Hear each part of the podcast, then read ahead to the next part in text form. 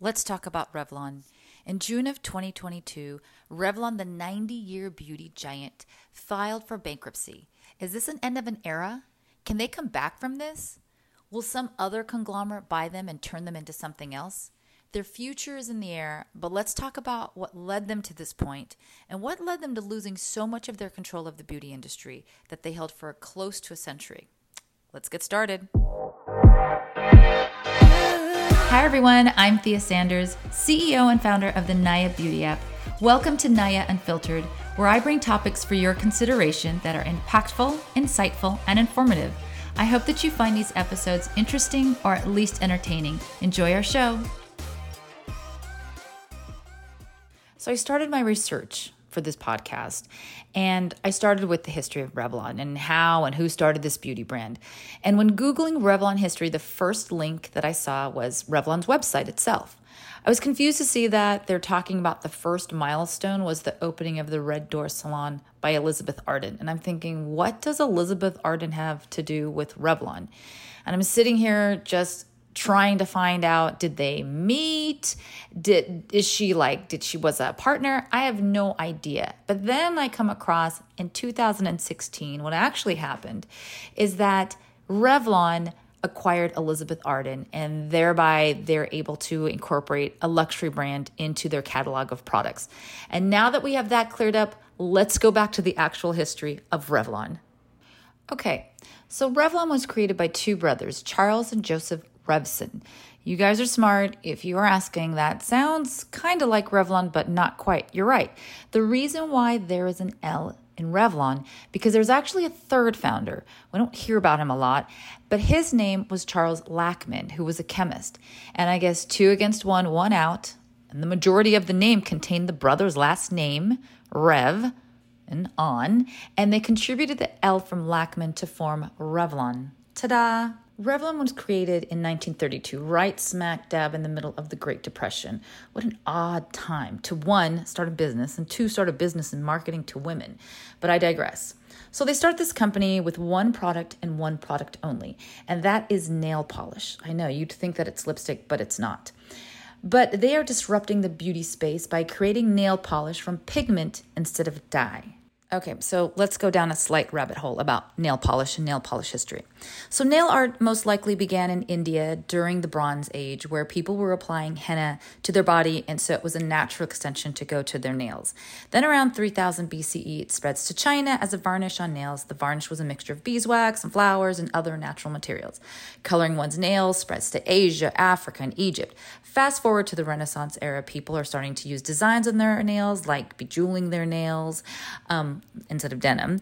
Then in the Victorian era, clear and tinted varnishes appeared. Jumping ahead to the 1920s, the automotive industry introduces automotive paint. Now you're asking, Thea, what does that have to do with nail polish? I thought we were talking about the history of nail polish. But check it out. A manicurist took that formula of automotive paint and adapted it to nails.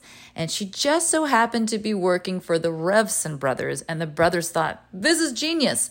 Let's take this and start a company. And there you go. Revlon was born with their first product, nail polish, which was an adaptation of automotive paint. So, out of the brothers, Charles was the main salesperson. He would travel around the country introducing their nail polish to hair salons and tell people that their polish was chip proof, was way better than the other competitors. They had a wider array of colors, they were just better. And the company played dirty sometimes, so dirty that they would um, accidentally, on purpose, break the bottles of their competitors. And they would offer to pay for the replacement, but the replacement had to be Revlon products. In fact, they would be so aggressive and play so dirty that they ended up getting a cease and desist on their business practices from their vendors because they were getting pressured to place their products in their salons. Beauty is personal and should be individualized. That's why I created the Naya Beauty app. Naya Beauty app allows one on one makeup tutorials with vetted makeup artists that are virtual. A user can have a virtual lesson with any of the professional makeup artists that are listed on the app. Just download the app and answer a brief questionnaire so that you can be matched with a Naya Pro and start learning. This is the opportunity to ask all the questions you've wanted to ask. Your Naya Pro can even reevaluate your makeup to help you refresh your look. You can find the Naya Beauty app on your favorite app store. Download now to receive $5 off your first session. With these aggressive tactics, as you say. In the 1940s, they introduced lipstick, but they were very strategic with their lip colors. It wasn't just random lip colors. All of their lip shades coincide and match with their nail shades.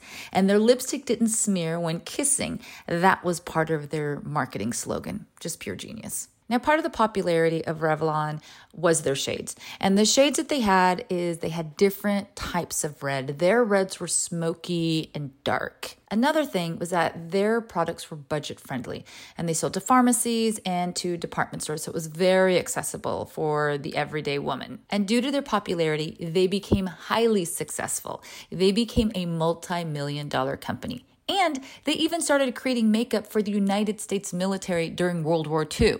Very patriotic, by the way. Revlon was becoming a powerhouse and went on a buying spree of other brands. Some made sense, but some seemed completely random to me. Okay, so I can understand perfume. That's in the beauty industry wheelhouse, right? I can even understand buying Schick, the electric razor for men. I mean, that falls within men's grooming. That's beauty. You know, they bought it, they eventually sold it. Okay, get it. But the random purchases, how about a toilet bowl cleaner? Okay, like what?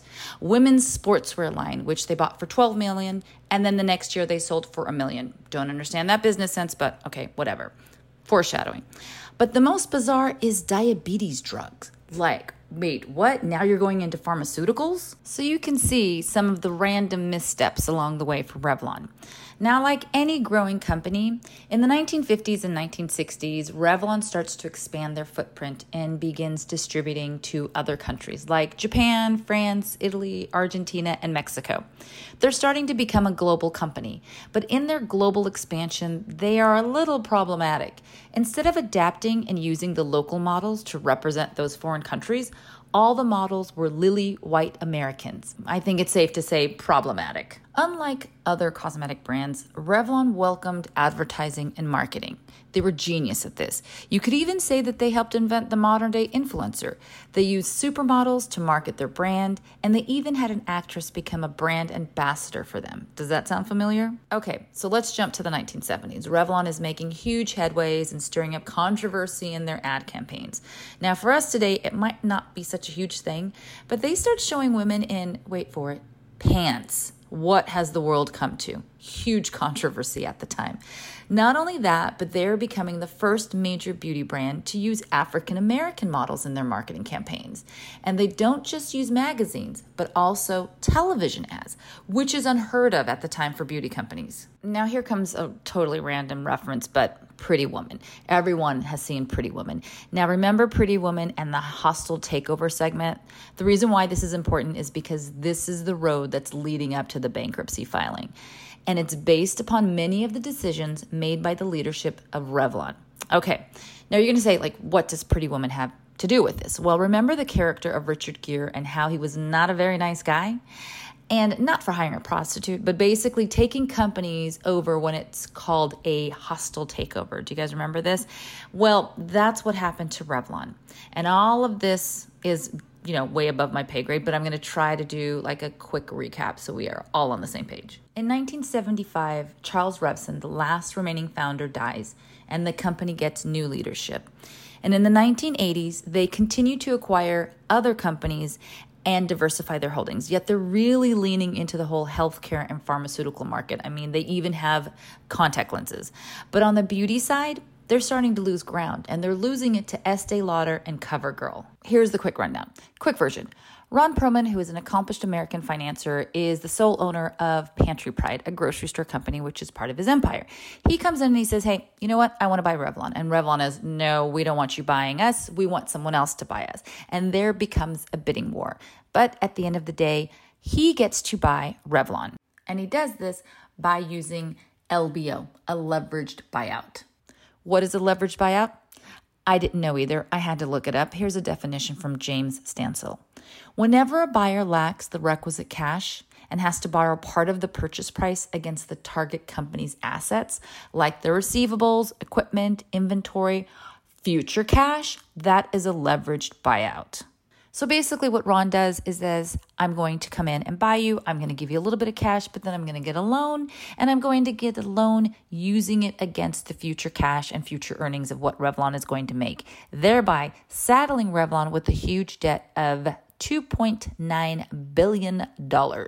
Okay, so I know that $2.9 billion, it is shocking. I mean, I totally agree. But I guess LBOs and leverage buyouts, it's a completely normal business practice that entrepreneurs use in order to buy a private business, okay? But here's the thing this is one of the main reasons why Revlon has been led into bankruptcy today. By purchasing all of the shares of the company, Ron had essentially turned Revlon into a private company and had total control.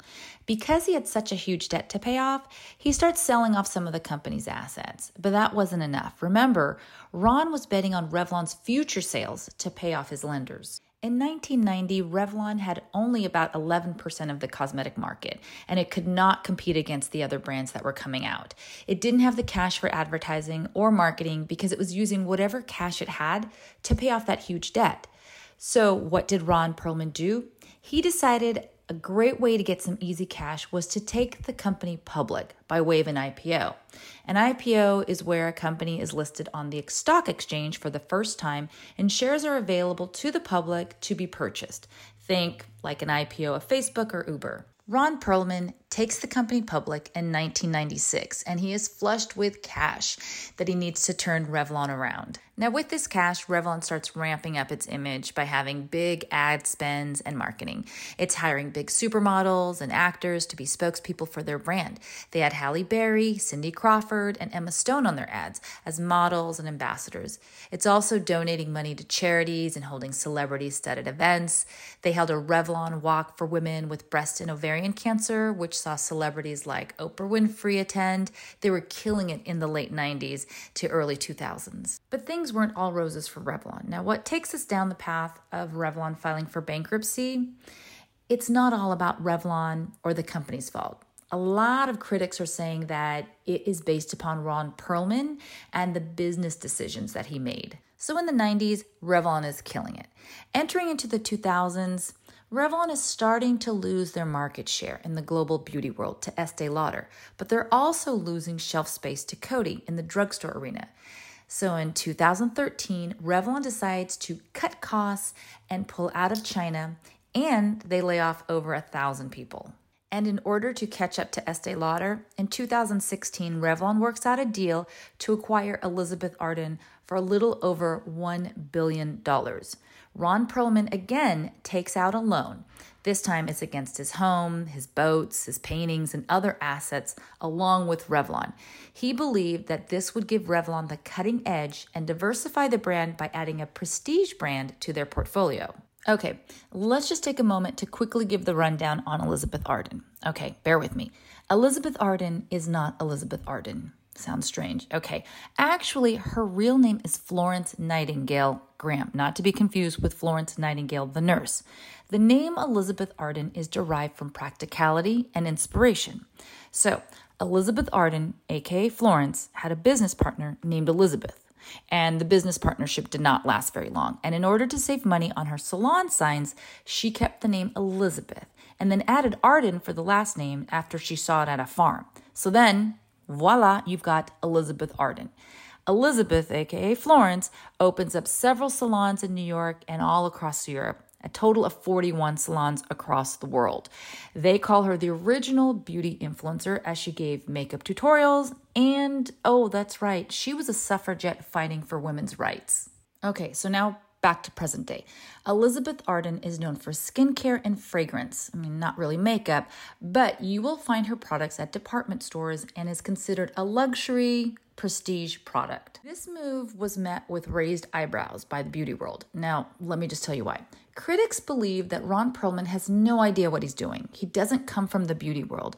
And there are those who think that he doesn't understand the beauty world at all, and that was evident from his purchase of Elizabeth Arden. Experts in the beauty world note that Elizabeth Arden, yes, is a prestige brand, but most of their sales and profits come from fragrance. When Revlon had an opportunity to go into fragrance and expand, they turned away from it. But here they are entering into the fragrance business around the time that retailers were reducing their fragrance catalog. So buying Elizabeth Arden did not give them the extra boost that they were anticipating. If anything, it added to their debt. Revlon and Perelman had a lot of missteps that took them down the path to bankruptcy. And purchasing Elizabeth Arden was misstep number one. Another misstep on the company's part is the lack of innovation. Back in the late 90s and the early 2000s, Revlon was on top of the world looking down. They were coming out with innovative products like Color Stay Long Wear Makeup. To this day, it is still considered a staple product. Revlon is the OG for beauty. I mean, it is 90 years old, right? But then somewhere along the way, it just stopped being innovative. And there were constant management changes, and that leads changes in different directions for the company and loss of focus. So during this time, Revlon is trying to regain its footing as they continue to lose shelf space. I mean, it didn't help that new brands like Fenty Beauty and Kylie Cosmetics were coming out, along with having to compete with staples like CoverGirl. They were making changes and revamping their products, trying to remain current and with the times, but not Revlon. Revlon was being threatened by competing brands, but the biggest threat was yet to come. Was a little thing called COVID. You guys remember COVID, right? When COVID hits and the lockdown occurs, the entire beauty industry is hit hard, not just Revlon. Everyone is staying home and thinking about surviving, not the latest makeup trends. But when the lockdown eases and people start venturing out again and we're ready to be seen, another problem hits. Every industry across the board is hit with the supply chain crisis, and Revlon is feeling the pinch by not being able to stock the little remaining shelf space it had left. At this point, Revlon was so in the red that it had no choice but to file for Chapter 11 bankruptcy protection. Although the company is blaming the supply chain issues, skeptics believe that problems started years ago. Critics say that bankruptcy was inevitable for Revlon. First, because Perelman doesn't know the beauty industry, second, because they bought Elizabeth Arden, and third, because of a lack of innovation. All of these factors contributed to the downward spiral of Revlon. But the biggest mistake seems to be an obvious one. Now, remember what Revlon was founded on? It was founded on one product nail polish. And critics all agree 100% that the biggest mistake for Revlon was to ignore their nail division. During the lockdowns, everyone was into self care, and the nail industry did really well. That core product which was the foundation of Revlon, was nowhere to be found in Revlon. And for all of these mistakes, critics say it was inevitable. It was obvious that Revlon was going down the tubes. Perelman is adamant and convinced that Revlon can be saved and is seeking protection from its creditors while it tries to reorganize and strategize how to save the brand. The name is iconic. It's almost a century old. It should be saved, but critics are skeptical that it can be saved under Perelman. And maybe the best thing is it should just be sold. Can you even imagine what Charles is thinking from the grave if Revlon goes away? I am hard pressed to think of any products made by Revlon that I have in my makeup drawer. I mean, honestly, I don't even know if I would miss it if they disappeared. That sounds horrible, I know, but it's the truth that just shows you how relevant or irrelevant Revlon has become. And it's really sad because this company was based upon disruption and trying something new and staying relevant and being innovative. And all of that is gone. So the jury's still out right now. We don't know what is in store for Revlon. We don't know if it's going to be sold. We don't know if it's going to be closed. We don't know what Perelman is thinking right now. And that's why this episode is called The Rise and Possible Fall of Revlon, because they just filed for bankruptcy protection in June, which is basically a month ago. So we really don't even know what they have in store. As soon as something comes out, I'll be sure to update you guys. But for now, thanks for joining me on the Rise and Possible Fall of Revlon episode of Naya Unfiltered. You've been listening to me, your host, Thea Sanders. This episode was produced by Michaela Rogers. Be sure to turn on your notifications for future episode drops of Naya Unfiltered. And also, go and follow us on our social media pages at Naya Beauty App on TikTok and Instagram. See you next time.